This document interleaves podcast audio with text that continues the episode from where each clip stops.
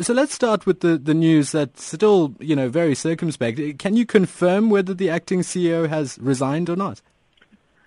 Look, uh, we can confirm they've resigned. Uh, we've received this morning a correspondence which goes to all employees that the uh, acting CEO, which is obviously Mlu Mathonsi, the chief operating officer, is appointed last year in June 2014. Last year appointed in June 2014 have formally have formally resigned, and there's no reasons. It just says personal reasons. I know for some time he has been ill, so I don't know the illness, but we have received a letter to all employees that by end of November he will be finishing. Mm, uh, what do you think are, are the reasons for his resignation, Clyde?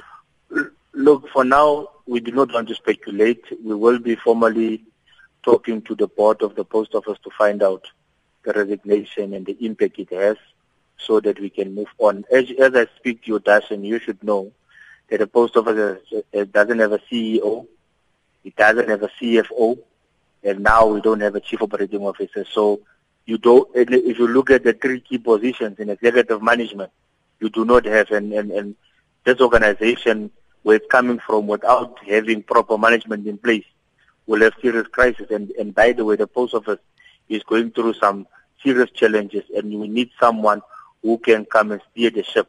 At this point in time, it's a sinking ship if we're not careful. How, how is all of this affecting the operations of the post office? Uh, I, am sure we just need to ask anyone who's waiting for post, but uh, from, from your perspective as a head of a union, how is this affecting your members? Look, first, it, it affects because there's no stability. It means that there's stability in management. For the past years now, there's no stability in management. There's no stability in the board. So uh, there was no stability in the board. So uh, the sec- and the second part of the discussion is that we, we have entered into engagements on salaries. I mean, workers are supposed to get increased from the 1st of April up until today. Workers have received a salary increase. We have spoken about casuals to be converted for the last 20 years. Now we have no one who can respond to these issues. And soon workers are getting agitated because no one is responding to the issues. And very soon we might be able to see workers going back to the streets because of uh, no management, no proper things uh, put in place. So who would be the person to respond to these issues at the post office? Who should we be trying to get on the line, Clyde? I think you should get hold of the chairperson of the board because they are responsible for the executive management. They are oversight, so the board must now have an oversight of what's happening at the at the post office. And as I speak to you, those are the challenges we have to face.